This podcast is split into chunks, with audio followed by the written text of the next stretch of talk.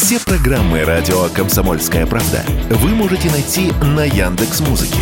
Ищите раздел вашей любимой передачи и подписывайтесь, чтобы не пропустить новый выпуск. Радио КП на Яндекс Музыке. Это удобно, просто и всегда интересно.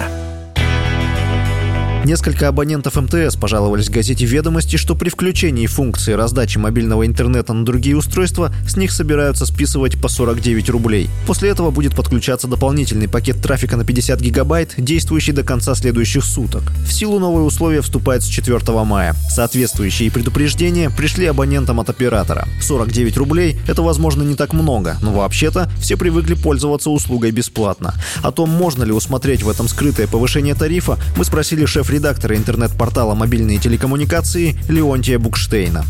Скрытое повышение исключено, потому что за ценами следят регулятор отрасли Минцифры и, естественно, служба монопольная. Операторы сами ничего не могут просто так повысить. Они должны обосновать. У нас отрасль связи, не считая оборонки, жестко контролируется государством. Оно дает частоты, дает лицензии, оно приглядывает за тарифами, насколько они реальны и, и, и так далее.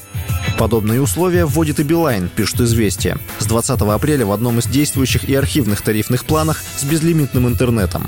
Новости не веселые, но понять операторов тоже можно, объяснил радио КП Леонтий Букштейн. Ушли две крупнейшие компании, Nokia и Ericsson. На них э, стояли все тысячи вышек наших операторов, на их оборудовании. То есть надо теперь операторам э, смотреть, э, откуда взять, когда взять. Отечественное будет в районе 25 года, не раньше. Значит, будет будет сложность. И такая организационная, и техническая, и финансовая, конечно. Потому что если покупать через кого-то, то, естественно, свои посреднические проценты снимет продавец, если такие найдутся.